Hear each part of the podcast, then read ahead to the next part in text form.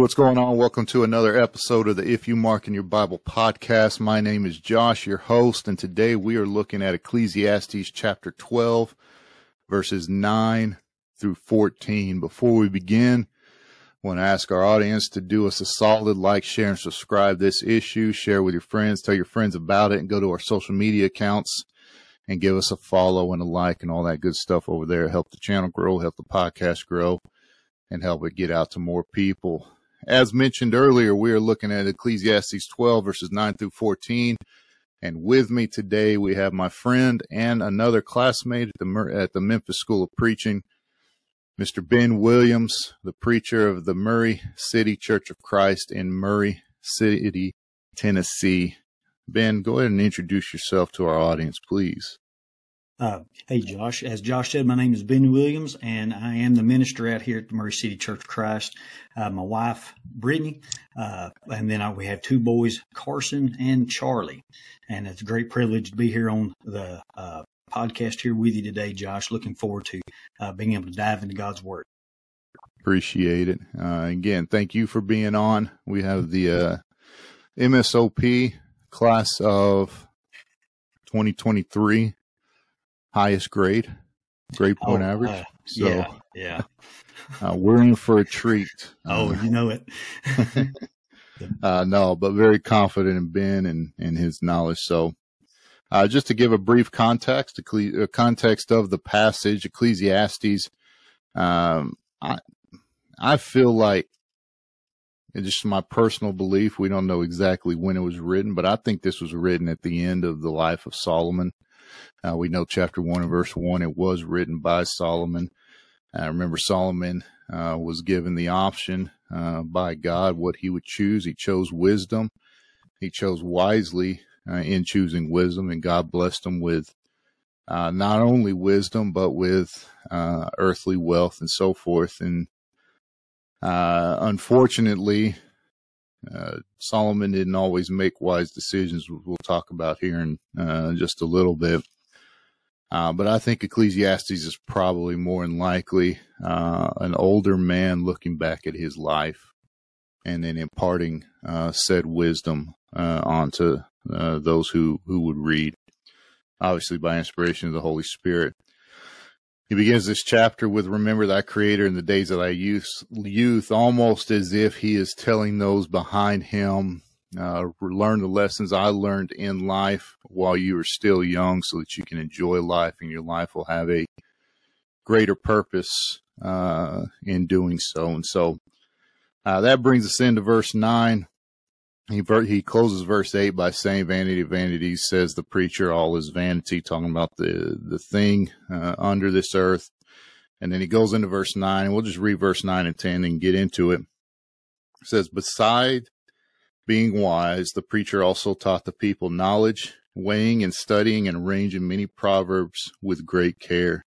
The preacher sought to find words of delight, and uprightly he wrote words of truth. What do you got there, Ben? Well, looking there in, in verse 9, again, I, I like the way, um, I know the King James has moreover, but yes, the besides, in addition to being wise, uh, he's going to be teaching these individuals. And that's kind of uh, I know different people have different keys for how they mark their Bible, but he still taught uh, the people knowledge. So the idea they're training people uh, verbally, uh, it seems that way. I know he did uh, right. You can go to First Kings chapter four, uh, looking at verses thirty-two through thirty-four. That you know he was written over, or he spake three thousand proverbs, and he wrote 1005 songs. So all these things. But even in verse 34, it says that people came to hear the wisdom of Solomon. So, uh, you know, and again, as we're going to make note, the Queen of Sheba, she hears of Solomon and she's going to come. And I believe the King James says she proves or tests him, asking him hard questions there in First Kings chapter 10, 1 through 29, that whole chapter they're dealing with that. But yeah, could you imagine even the Queen of Sheba saying that? Uh, the people were able to listen to Solomon in the court. And even as we have the r- records of him being in the court and judging things and making rules, I mean, to be able to listen to him. But yeah, um, he taught the people, uh, being able to orally teach them and even having these proverbs written down that we have recorded for us. But the idea here and, and linking these two verses together, he gave good heed and sought out. You know, that's great. The, the ASV, I think, has that good heed as pondered. He, he weighed these things. And, uh, so he was searching diligently for these proverbs to teach these individuals. And, you know, even Josh, you and I, we, not that we're teaching proverbs, but we do diligently seek. And obviously we want to go through God's word and we're trying to get as much as we can. And again, tying that in with verse 10, you know, he sought out acceptable words. He's seeking these acceptable words, these desirable, pleasant words. But not only, you know, and my mind went to 2 Timothy 4, not not those like three and four, not to have itching ears and those kind of desiring words. But it says the, that they were written as they were upright, words of truth. And how great that is that uh, when we go to God's word, looking at that and the inspired word of God, we say, this is, I want to, I want to learn, right? Teach me these, these acceptable words and they're, they're upright, they're truth. Um, I believe, I believe it was Keil Delitzsch I was reading there, says he strove according to his best knowledge and conscience to write true words, at the same time also to find out pleasing words, thus sought to connect truth as to the manner with beauty as to the matter. So again, you and I, we're, we're diligently seeking, we're pulling these, uh, verses out of the Bible and saying, listen, let's, you know, we're going to build a sermon. Uh, here's the context of what we're looking at. But you know, we're, we're showing the beauty in God's word as well, uh, even though, uh, you know, we're wanting to find the acceptable words, even though sometimes, unfortunately, uh, they're not accepted uh, sometimes, but we're looking for that. We're trying to say it in love, right? Ephesians 4.15, uh, speaking, preaching the truth in love. So we're trying to find those acceptable ways of telling individuals what God's word has said. Excellent. I underline that that phrase at the beginning, being wise, or besides being wise. Yeah. And I put the note next to that. I put wisdom from God, First Kings chapter three, and that's where uh, God gives him the option, and he chooses wisdom. Uh, but I put wisdom from God, First Kings chapter three, and experience, and I ah, put yeah. chapter two. Uh, because essentially Ecclesiastes is making the point when you when you consider Solomon's life, uh, particularly from chapter two, he he self indulged. He, he he says there was nothing that I wanted or that I saw or that I desired that I withheld from myself. You and I, for example, and I'm this is just an assumption on my part for on your case. I can say it about me, but I've never had a billion dollars, multiple, much less multiple billions. Right. Uh, and so while I can read God's word and I can impart to people that when all's said and done, even if you had billions of dollars, and you go Matthew 16, 26 and, and utter the words of Jesus, you know, what is the profit of man if man should gain the whole world, lose his own soul. I can teach those things from a godly wisdom standpoint, but I can't teach them from an experience standpoint.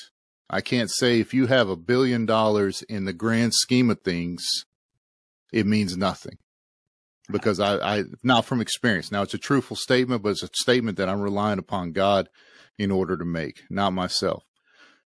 Solomon, however, had that type of rich. If you look at the his, history of the richest people and you were to put their, their wealth in 2023 numbers, Number two on that list would be Rockefeller at around a little over $600 billion. Solomon would be number one on that list at an estimate of 2.1 trillion, three yeah. times what number two has.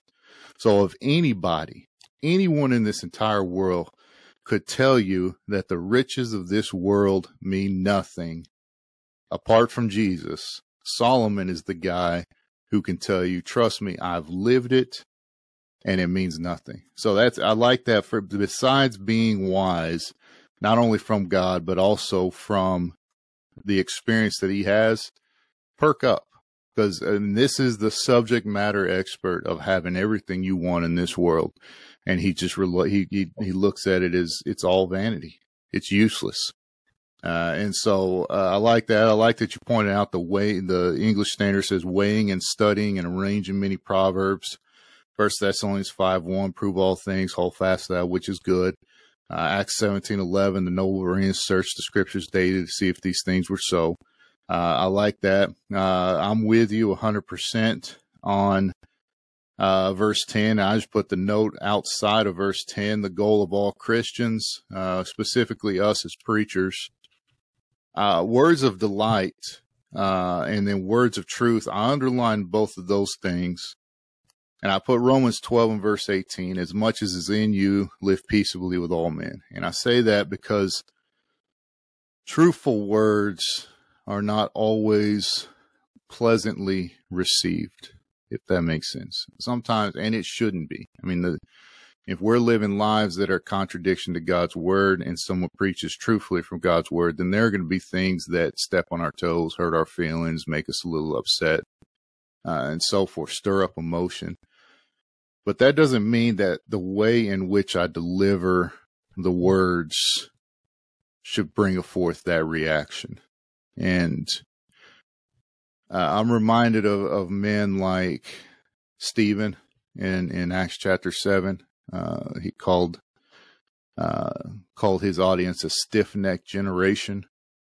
But at the same, so he was very direct and very blunt with his message, very truthful with his message. But then you go to the end of that chapter when they've taken him out to stone him, and he's praying that that sin not be laid on their behalf. And, and I think you see a good balance of those two. A man who was very direct in his statement, but still loved his audience enough uh, that that was his mentality. Jesus, same thing. You know, brood of vipers, uh, whitewashed tomb, hypocrites all the time. I mean, he called uh, the Pharisees and the religious leaders these things very direct and very straightforward and, and, and potent with his message. Yet at the same time, Matthew 23, 37 cries over Jerusalem uh, because they, they rejected him, seeks forgiveness for him as he hangs on the cross uh, and still to this day has the same uh, love for those individuals uh, that he did. So uh, I think there's there's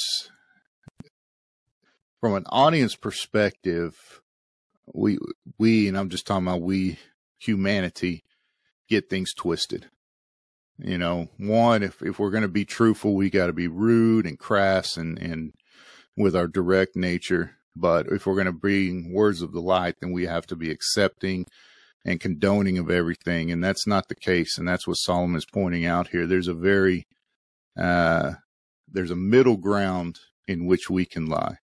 And I circled that word uprightly. And if you look at it from the Hebrew perspective, uh, the word means to adhere to a moral standard. And, and that's what guided his words. And that's not only what guided his words, but also guided the attitude in which he delivered uh, those words. And so I'm glad you pointed that out because that's uh, right on. You have anything else on those two verses? Yeah, just just a quick comment you'd made earlier too. Uh, that he said he still taught the people knowledge, and I think about it, kind of what you were hitting on in Proverbs twenty one eleven. Doing a little research for this, you know, it says, "When the scorner is punished, the simple is made wise, and when the wise is instructed, he receiveth knowledge." So, like you said, unfortunately today it seems like, or at least, you know, uh, in the short time that I've been doing some of this. But again, I, I'm, I'm telling you the truth. And it's not like you were kind of coming at. It's not that I'm an arrogant person or I'm a self righteous, I'm mightier than that. It's just, this is what the truth is. And uh, we want that knowledge. But unfortunately, today it seems like individuals take it more of an attack instead of instruction. Okay, this is what the Bible tells me to do. This is what I need to be changing my life for. It's more, why are you attacking me? Why are you, they, they're not seeking that knowledge, I guess, in a way. Uh, mm-hmm. It's more of an acceptance, kind of like what you were touching on there. Accept me, uh, and, and let's go on with it. But again, there's a, there's a standard, a rule, like I said, the upright, right? That, that bar we're setting and it's the words of truth and you can't go past that right? John 17 17 uh, thy words are truth. That is it and unfortunately mm-hmm. i don't mean to get on to it like that but you know sometimes today you know what is truth right? Everybody's got their own. So but when right. we look at that look at that attitude and say here look this is the truth and here's the correction. Now gain knowledge in that. Uh, right. as, as you pointed out too here's solomon like you said hey buddy i've been there. I've tried all this. I know this this is what I'm telling you. It's the truth. So Right. I find that no, too. Great point, and obviously something needed in a uh, very postmodernistic society for sure. Right. Verse 11 The words of the wise are like goads, and like nails firmly fixed are the collected sayings they are given by one shepherd. Uh, a goad obviously is a uh, essentially just a stick with a sharp point on the end. If you're plowing the fields and your ox starts to get off path, uh, you stick it with the goad and and and fix it, correct uh, its direction. Nails firmly fixed. I can relate to that. Uh, between uh, before I you know moved to Memphis, my son and I were building and we are fixing our fence. We were repairing our fence and, and essentially was just digging up the posts, putting in metal posts and then rebuilding the fence altogether. If you ever built a fence, a picket fence, you know that not all those pickets uh, come straight. I mean, there's there's quite a bit of bow, but you know, I can straighten any board out. You give me enough nails and screws, man, and yeah, and that's the thought here. This this is exactly it. Nails firmly fixed. It's even though there was some bow in that wood, when you stuck it against those planks and you put enough screws in it, you eventually straightened it out. And that's what he's saying. He's saying that these the words of the wise keep us on the right path. And and I just drew a circle from uh, that those for it was essentially verse 11, uh, at least the first half of verse 11. And I just drew that arrow up to uprightly. In other words, uh, he, he said these things, uh, adhering to a moral standard, that moral standards given by the one shepherd, the one shepherd there being God. Uh, and if, if we allow it, then it will keep us on the straight path. And, and so, uh, I also put and this is a question, and I, I don't know this for sure, but I just put, are these words of regret in, in, in the words of Solomon? Is he saying that he shouldn't have, and then there's a list of things that he shouldn't have taken foreign wives for alliance sake rather than leaning on God to protect him from these nations? Uh, should he not have kept stables of horses, which was uh, in direct conflict to Deuteronomy chapter 17?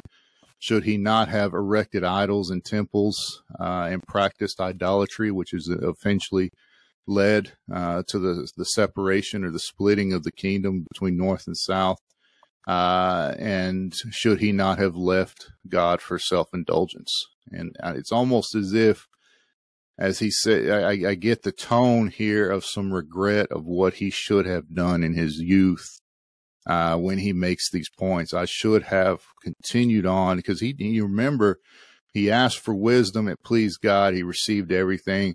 Uh, the instance where the, the two women come with the, the baby and he, you know, uses that wisdom to render righteous judgment in that case. You know, he started off, for lack of a better term, he started off hot. I mean, he was, he was, he was doing good. Uh, and then he, he swayed. And I wonder if, if he's saying out of regret, I should have stayed with the wisdom that David, his father, told him to rely upon, uh, and and avoided a lot of heartache. What do you have on eleven? Yeah, that's great points there, Josh. I, I love this verse. Uh, doing some research and studying on this, right? And like you like you were talking about, we've we've heard that terminology, the goads, the ox goad, uh, you know, correcting me but you know the words of the wise and like I said tying that back not just not just any words right? The words of the wise uh, they're correcting me. And and one man I was reading it said you know when you said they were fastened and I like that illustration about the fence. It said the words were fastened in my memory like nails. So so these the words of the wisdom and, and you may be onto something there Josh. You know you can you can think of Solomon. He knew all this stuff right? And he knew mm-hmm. where he was at. Kind of like you were saying. And having that fastened in my mind and thinking, I remember, you know, I, I knew better looking back and I'm in agreement with you as well that Ecclesiastes seems to be towards the older Solomon, you know, the end of his life, thinking, you know, I knew these things and often, you know, I'm guilty of it myself. You do something and kind of like, I knew better when I did it, shouldn't have. So, so the idea of the goads, right? It's, it's the words of the wise man and, and this wisdom, the, the instruction that I'm hearing and what Solomon's trying to convey uh, to his listeners, obviously us reading it even today, he said, let these correct you, right? There, uh, mm-hmm. and I think about Hebrews chapter four and verse 12, uh, you know, the word of God sharper than two edged sword. you know, dividing the thoughts and intents of the heart, even to that, you know, my desires, I can, I can, you know, do things and, and put on a face and say, yes, I'm a Christian and I'm doing this for God, but you know, what are my, what are my real desires? What am I really trying to get at? So, you know, the Bible being able to correct that, but correctly maintaining that and in the back of my head, kind of hearing that, that words of wisdom, uh, saying, yes, this is what I need to do. Uh, I thought also Proverbs 13, 1, a wise son heareth his father's instruction.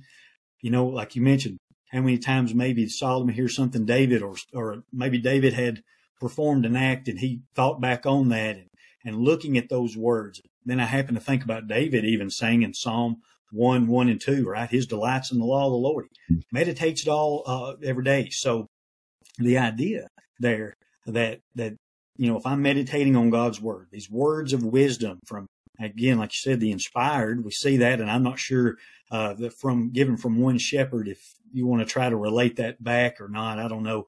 I've got mixed feelings about that, but but the idea uh, of the inspiration there that that these w- wisdom, you know, the words of wisdom correcting me mm-hmm. every day when I'm when I'm going through my life, but they're fastened there, like you said, they're they're dug in just like your nail on the board, going to correct me because there they are. That's a great point, and as you said that, you know, I thought, you know, tying this back to the to verse one of, of chapter twelve. Remember also the Creator in the days of your youth, before the evil days come and the years draw near, of which you will say, "I have no pleasure in them." You, you go back to the the board illustration. You know the the the more bowed the board is, the rougher it is to get nailed into to straighten out. And and you and, and you you tie this back to verse one. And if this is, and this, again, this is just conjecture, but uh, I think there's you know validity behind it. If this is a regretful Solomon writing this at the end of his life, and and it's you know obviously my desire that this is a, a penitent Solomon uh, before he died, straying so far from God, the further you you you stray from God, the more work it is to get back to where uh, you should be. Rather than if you if from the days of your youth you remember God and you walk the straight and narrow from the days of your youth to the point that it becomes habitual. Later on in life, there's less correction that has to be. The straighter the board is, the less it has to go through in order to be nailed uh, to the post. But the more boat it is, the more it has to to work in order to become straight. And so, uh, good point bringing that up. Anything else on eleven? Uh, that's all I've got on eleven, bro. Verse twelve: My son, beware of anything beyond these. Of making many books there is no end, and much study is a weariness of the flesh. What do you have there? All right. Uh, obviously circling by these. That's uh, I think that's important as we look. As it says in further by these. So what is he talking about? The by these, obviously these these writings. Again, we keep bringing this out, and again, it's such a great study when you read the book of Ecclesiastes. Like I said, there's there's nothing that was withheld and withholden from uh, from Solomon, you know. And he says, "By these, my son, whoever's listening here, be warned." And that's what we're looking at. Um, now, the, the making of many books, there's no end, and study is a weariness of the flesh. You know, we, I know, I think Brother Cates made mention of that, the weird, studying a weariness of the flesh being at, at Memphis. Obviously, you know, you think about studying, but it, it seems like the, the, the things out in the world. I, I did a little looking in the, the, uh, I think they call it the International Standard Book Number, uh, whatever that may be. But anyway, this number was given for the amount of self-help books that were given uh, throughout. So in 2014, there was almost 31,000 self-help books. Now in 2019, that number has jumped to over a little over 85,000. So there's a ton of books out there, right? We can attest to that. So the making of many books, there's no end. Uh, the study uh, is weariness to the flesh. So yes, studying man you know, what man may think, what, what he uh, has an idea of how we need to be doing this stuff. Yes, but he says, by these, my son, you know, like you, we keep bringing out, I've been there, I've done this. Obviously, his wisdom uh, being inspired by God, and then writing these things, he said, by these, my son, you know, be admonished, be warned. Uh, because as we used to talk in my, in the teenage youth class, you know, you would, you get those kids and you say, what would make you happy? You know, and it could be anywhere from a new set of clothes to a new car. And like, you know, Solomon had, like you said, had all these things. So, uh, are these really going to make you happy? So in that, you know, be warned that this stuff isn't going to make you happy. Uh, you may think that you're going to find pleasure in these things, uh, but you're not, because ultimately, as as brought out in Ecclesiastes, the grave is the great equalizer. Right? No matter if you're a rich man, no matter if you're a poor man, uh, what you may have had in life, and I'm like you, Josh, I, I have not ever had a billion dollars or uh, think of it ever will. But the point is, he says, you know, by these. Listen, I've been there. I've done that. Uh, so be admonished in this. So again, uh, even looking back at the end of that, that phrase you may have as well, but Ecclesiastes chapter one, verse 18, uh, that, you know, knowledge is a weariness, right? So when we go back and look at that, and I, I couldn't help but think of a guy I went to school with uh, in high school, that old saying, ignorance is bliss. And that's kind of the way he was. He didn't know a whole lot, but he was a happy fellow. But in verse 18, for in much wisdom is much grief. And he that increaseth knowledge increaseth, increaseth sorrow. So much learning, much, much studying like that, uh, you know, you might find yourself in a position you didn't want to be in. So he's saying, by these, my son. Very good. I'm with you. Uh, there are a couple ways to look at, especially the making of many books. There is no end. I agree with you. I do think there's a tone in the sense that if we're seeking uh, the same benefit that the Bible gives us in secular writing, uh, like the self help books, uh, one, they're useless uh, because uh, I remember the restoration credence, credence during the restoration time. Uh, if anything says less than the Bible, then it doesn't say enough. Anything says more than the Bible, it says too much. Anything says exactly what the Bible says that's useless because we already have the Bible. That's the, the mentality they had. Right. And that's really, you, you kind of apply that to the self help books. Uh, most of the time, the value in a self help book is a biblical truth that they've just repackaged in a uh, a different uh, format or different packaging, different wording, and pushed it out as if it was their own. But the reality is just a biblical truth that man's uh, reshaped to to their benefit. Um, there's also uh, a facet of this where, especially that phrase, "there is no end." Look at just culture today, and let's just take cancel culture. Uh, because I, I, say that just because Jennifer Aniston came out here recently and says she's tired of it and all that. Um, welcome to the club. But uh, the point being is is is when you constantly give in to these things, uh, and, and this goes back to the thought of of speaking the truth, adhering to a moral standard. When you constantly give in to culture, what happens? Uh, it never it never ends in that sense. You know, you you say this is unacceptable, and you you know uh, we should accept this, and then what do they do? Well, you should accept this too. I mean, we're having a big issue with the gender, uh, the the views on gender in society today because in the past it was given credence. Some, you know, it's never a gigantic jump from one thing to another. It's always a gradual process.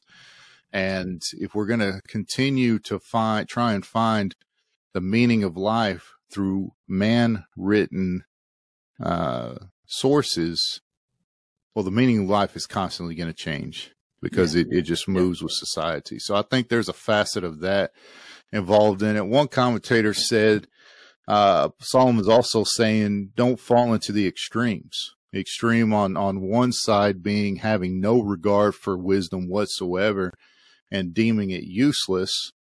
But the other stream extreme is going so far in a zeal for study that you start to confuse simple truths. And, and we see that. Right. Uh, there are some things in the Bible that if a 12 year old picked it up and read it from a, a, good source, a good translation, they'd be able to understand it the same way you and I would understand it. Even though we went through two years of extensive study, it's just, that's just the point the Holy Spirit was trying to get across. It's a simple truth. Yet how many people take those simple truths because how many scholastics and, and educated people take those simple truths and make them far more confusing than they really should be because their their zeal for study has gotten to that point that they got to find something new. Romans 122 thinking themselves wise, they became fools. And right. and you look at and we mentioned it earlier, the postmodernistic uh, view of society today and what happens. I mean, it's it's gone to that point where people uh, is it Nietzsche, I guess. I think therefore I am and yeah.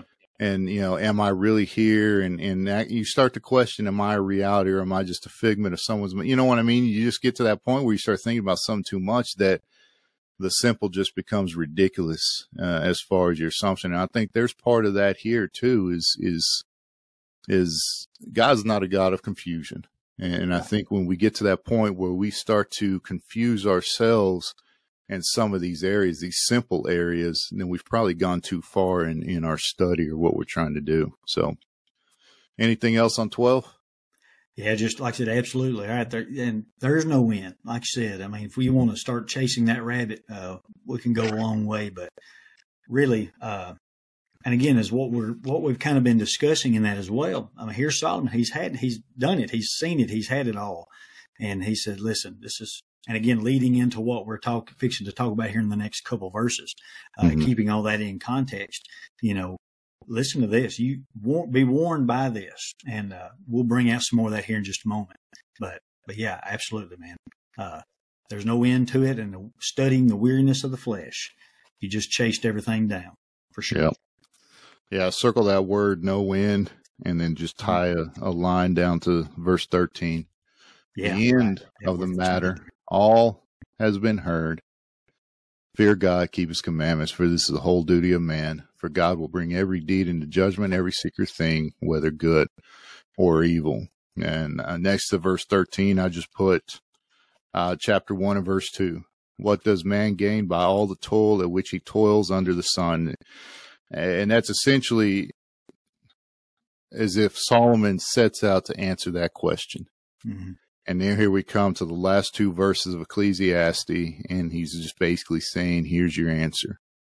The meaning of life, the purpose of life is not riches, it's not relationships, it's not notoriety. The end of matter is this fear God, keep his commandments, for this is the whole duty of man. I underline whole duty of man and put Galatians, or I'm sorry, not Galatians, Genesis 1 and verse 26 uh, where God said, "Let us make man in our image," and then you go down to verse thirty-one when he, he looks upon it all, everything after creation through day six, everything was good, but then he puts man and woman into his creation, and he looks upon it and says it's very good. Uh, you know, you have people question philosophers, what's the meaning of life, and they'll give you all these. This is it: fear God keep his commandments, accept what it means to be human before the Almighty God. And and that's that's it. And and this goes back to what we talked about earlier. Man makes the answer to that question uh, extremely more difficult than it should be. When the reality is, Solomon answers it in a handful of words in the simplest, easy to understand manner. What do you have on there? Yeah, same thing, right? Here's the grand conclusion. Like you said, here we, we've been discussing all this through 12 chapters. Solomon kind of uh, going back over some stuff in his life, some decisions that he's made. And here it is. Here's the grand conclusion. Uh, like I said, fear God. It's interesting when you look at that. Um, the fearing God, uh, and I would be curious what you have on that or what your thoughts might be, but it appears, at least what I could find in the Hebrew, that it was actually like a maybe not just just reverence, but also a fear. I noticed it was found back in Genesis three ten. Uh, mm-hmm. Adam and Eve in the garden says, "I was afraid." Mm-hmm. Uh, in uh, Exodus one seventeen, the midwives feared God. So from that, and even in Second Samuel six nine, when David's trying to transport the ark, says David was afraid of the Lord that day. So right. again, an amount of respect uh, with the midwives and with David trying to transport the ark, but again, almost in a sense of fearing. And, and Josh, I mean, I don't know, but it, And I know we're not supposed to be afraid of God, but I think in some ways the fear of God is gone out. Uh, you know, we, we look at God as love. Uh, First mm-hmm. John four eight, and we think, well, he's he's love. He's going to love me.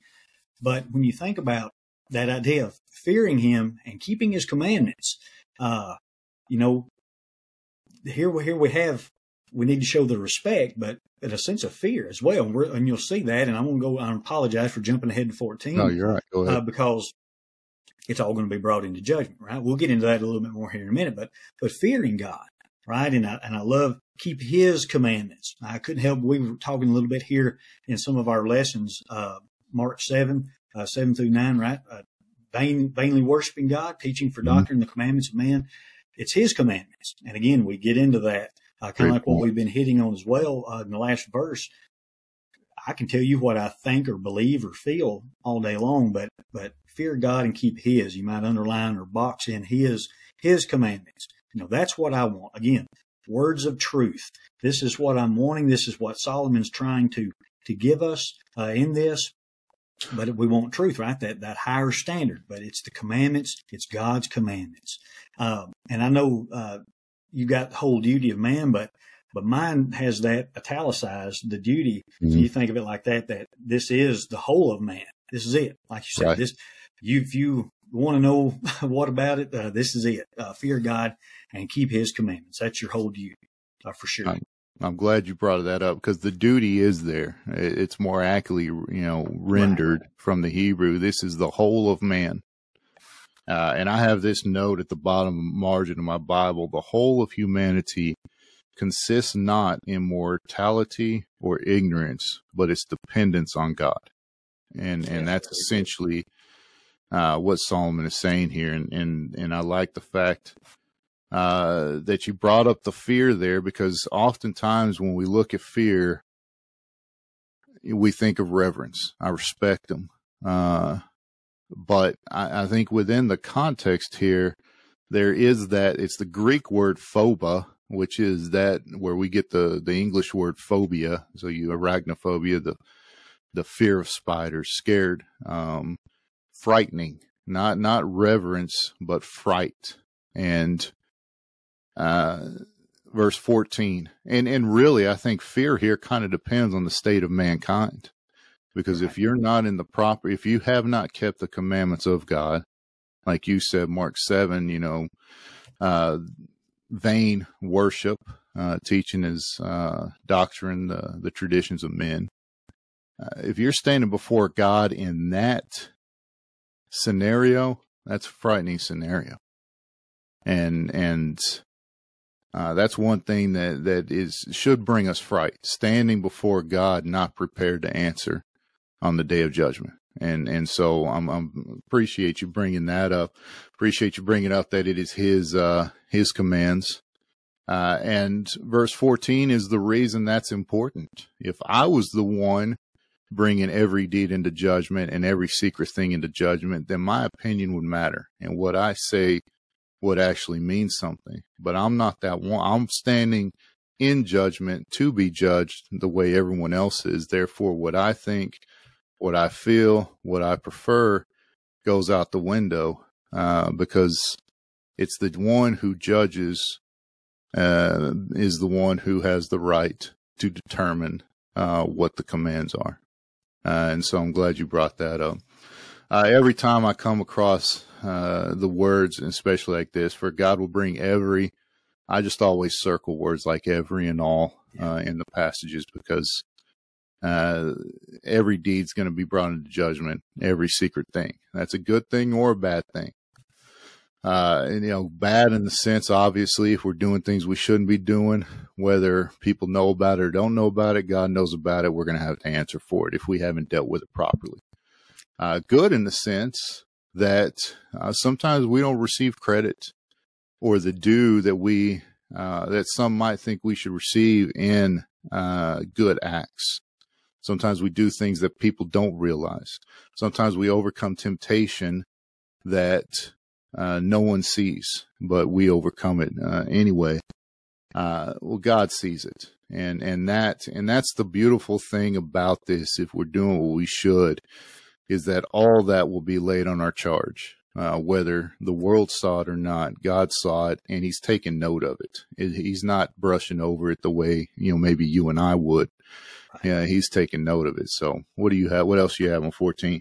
Yeah, and that's it. Like, like we're saying, he's saying this is the whole duty. So he goes back to verse one again. Remember the creator in the days of thy youth. Well, why? You know, why should it be that I should just go through life and live, you know, the way I want to live? No, because again, uh, it's going to be all brought out. And I really like uh, how you brought out there, Josh, because I'm I'm guilty of it myself. You know, you think about the hidden things, the secret things, and typically uh, we try to point that out to individuals and say, listen, you know, everything, anything you think might be done in the dark, you know, John 3, 19 through 21, the deeds done in the dark, they're going to be brought to the light. And Second Corinthians 5, 10, you know, all going to give an account. So we we may present that in a way, and it, and it obviously needs to be presented that way, that um, you know everything we're doing will be brought out. But it is important too um, to point out the good, like you said. Uh, mm-hmm. Sometimes we may focus more on the uh, when when we're reading this, right? If a Christian's reading this and they say, "Well, you know, all those things that I did, uh, maybe a bad thing that I did is going, but all the good as mm-hmm. well." Um, you know, obeying the gospel, um, confessing Jesus as Christ, you know, all these things. When we resist temptation, uh, James four seven through eight. Anytime that I'm doing these things, like you said, uh, it's it's recorded. We're we're going to have that.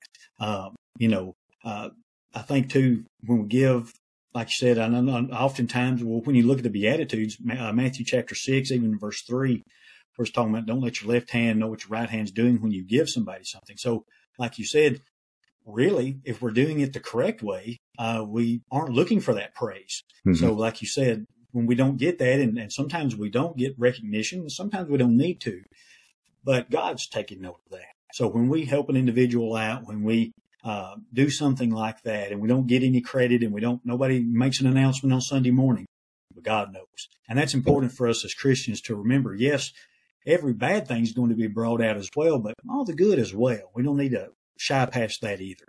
That's a great point. Better be praised by God than praised by men. exactly. Sure. There you go. Very good. You have anything else? No, I think that's about all. And that's, uh, that's a great way to end it. Um, and I appreciate you bringing that. And I think you're absolutely right. I think uh, because we are uh, infall- um, or fallible creatures, uh, finite in nature, sometimes we focus too much of the evil deeds being brought to judgment. Uh, but I think equally as important is understanding that judgment can be a joyous day because all the good deeds are going to be brought into it as well. And so, uh, I, I, I, preached a sermon on it is well with my soul uh, a couple weeks ago and just made the point based on that last verse, uh, judgment day. If you were to poll the world and say, Hey, the world ends today. How do you feel about it? Most of them would be terrified they'd be sad, they'd be angry, and all that. Uh, but the, for the one who fears God and keeps His commandments, that's going to be a great day. It's going to be the best day of our lives uh, in in reality. And so, uh, I appreciate you bringing out that equally as important is the good things that are going to happen on judgment. Because I think we, you're right. We get too focused on the negative facet of judgment. Uh, there's a lot of good that's going to happen on judgment as well. So, Yep. Excellent. Well, uh, thank you, Ben. Appreciate you coming on. Uh, great study. Uh, great. Uh, definitely have some things that I'm going to end up marking in my Bible uh, again. Uh, to our audience, thank you for sticking with us. Appreciate it. And again, like we mentioned earlier, like, share, subscribe, help this channel grow. we appreciate everyone who gives us the comments and the feedback, um, good or negative. believe it or not, there has been some negative, and that's okay. Uh, with that, we are out. Thank you.